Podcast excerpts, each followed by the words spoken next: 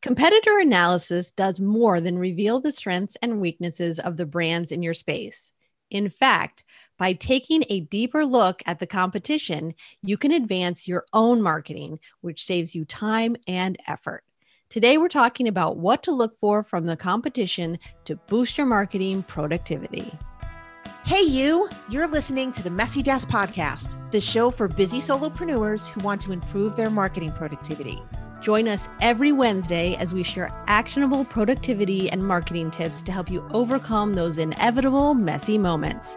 Are you ready? Let's get to it. Hello, and welcome to episode 62 of the Messy Desk podcast. I'm Meghan Monaghan, your content marketing coach. And I'm Theresa Cifali, your productivity coach. You're probably familiar with the term competitor analysis. Often you hear this term in reference to analyzing the competition's strengths and weaknesses, but this activity is so much more than that. By paying close attention to your competitors, you can speed up your own marketing. And I find that to be fairly awesome. Who doesn't love awesome? It's like that saying about standing on the shoulder of giants. There's a lot to learn from those who have gone before you and those who have more established brands. Exactly. Competitor analysis advances your own marketing by reducing some trial and error. And it fast tracks your efforts since you're using the competition's examples and experience to move you farther ahead faster. So, what can you learn from your competitors when it comes to marketing? What things should you be looking at to increase your marketing productivity? That's what we're talking about in this episode. And by the way, this information is useful whether you're a new business or if you've been around for a while. Okay, now before we jump into how to use competitor analysis for your marketing, let's talk about identifying your competition. You don't want to make decisions based on the wrong data, you know? So the tip here is to choose the competition wisely. When you're looking at competitors to help your own marketing, choose the ones that sell similar offers and that have a similar audience to you. That's the winning combination. If you don't align those two things, then you could collect information that doesn't quite apply to your business. That's right. Here's an example. Some of the content topics that we cover in the podcast are also covered by HubSpot.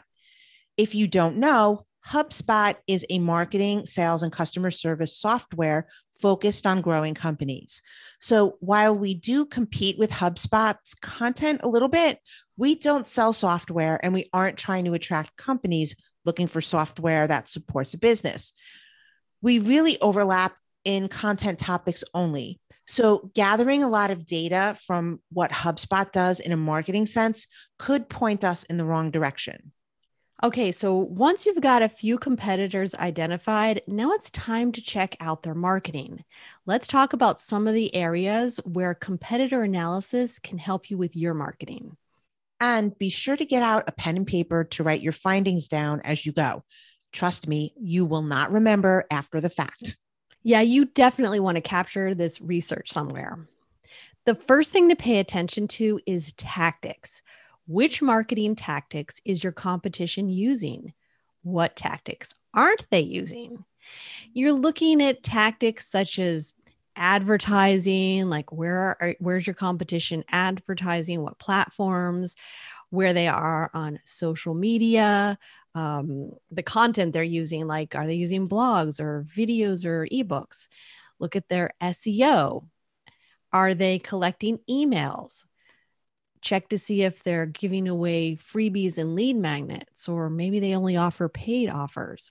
Check out their sales funnels and see if they're offering discounts and coupons. And honestly, that's a short list. The point here is that by paying attention to what marketing tactics the competition uses on a regular basis, you gain insight into what is working since most businesses will keep doing the things that are giving them good results. For example, you can go to a competitor's Facebook page and look up their ads to see if they're using them consistently. Or you can go to their website to see if they publish a blog post consistently. Now, on the flip side, businesses will stop using tactics that don't work. For instance, if a competitor used to be on Twitter but hasn't tweeted in six months, then you can assume that there was a reason they stopped. And that reason is often that the tactic wasn't delivering the results they wanted. Make a note of anything and everything you notice about what the competition is doing or not doing with their marketing tactics. Why? Because their experience can answer the questions you have about whether or not to use certain marketing tactics in your own business. And that can save you time, money, and effort. Next up is paying attention to the frequency of the competition's marketing. Get on their email list and follow them on social media. You want to know what they're doing. I know it feels a little like snooping, but you've got to know. The competitors are talking to your potential customers, and you want to see what that looks like. Ask yourself things like Are they publishing content weekly? Do they run ads quarterly or sporadically? How often are they posting on social media and emailing their lists? Check to see if they have a YouTube channel and how often they launch new videos and look to see when they run campaigns. Do they just run campaigns during the holidays or do they run a campaign every month? You're really looking for the frequency of their marketing tactics. So, what does this data tell you? It helps you figure out what's working for businesses in your space, and it helps you decide about your marketing timing and frequency. Just to give you one example, frequency could be an area where you can differentiate your brand you could discover that your competitor has a super popular YouTube channel and they publish video content once a week. So that tells you that one, your audience really responds to video on YouTube. And two, you could possibly stand out by publishing two videos a week. Think about this for a minute. Their audience is your audience. And the frequency of your competitors' marketing indicates how often they attempt to get in front of your prospects. So you've got to consider that and guide your marketing accordingly. From a productivity perspective, you've got to carefully consider frequency because it often directly affects your workload. So, a little competitor analysis in this area could prevent you from overdoing it and wasting time in places that won't be effective. You could also find out that you don't have enough bandwidth to compete in certain areas of marketing. And that information also keeps you from wasting time and effort. Another thing to pay attention to is the competition's topic. What are they known for? You're looking for the subject they spend time talking about and what your audience already considers them the expert in. Why? Because if a brand is already known to dominate a specific area of expertise, you could face an uphill battle trying to compete in that area. And if they have an entire marketing department or a big team, that could be a losing battle for you. Also, competitive analysis reveals what topics are of interest to prospects. You could then choose a broader or more specific topic to focus your marketing efforts on. Determining the competition's topics helps you set your sights on alternative but related topics. That's what I did. I mean, productivity as a topic is super broad. Not only that, but it's also got a ton of competition with some fairly big brands. So I got more niche within the productivity topic so that I could differentiate myself and attract a more specific audience. Okay, a word to the wise here. Before you use the competitor analysis to make any decisions on your marketing tactics, frequency, and topics, be sure to analyze your competition's audience engagement on those things.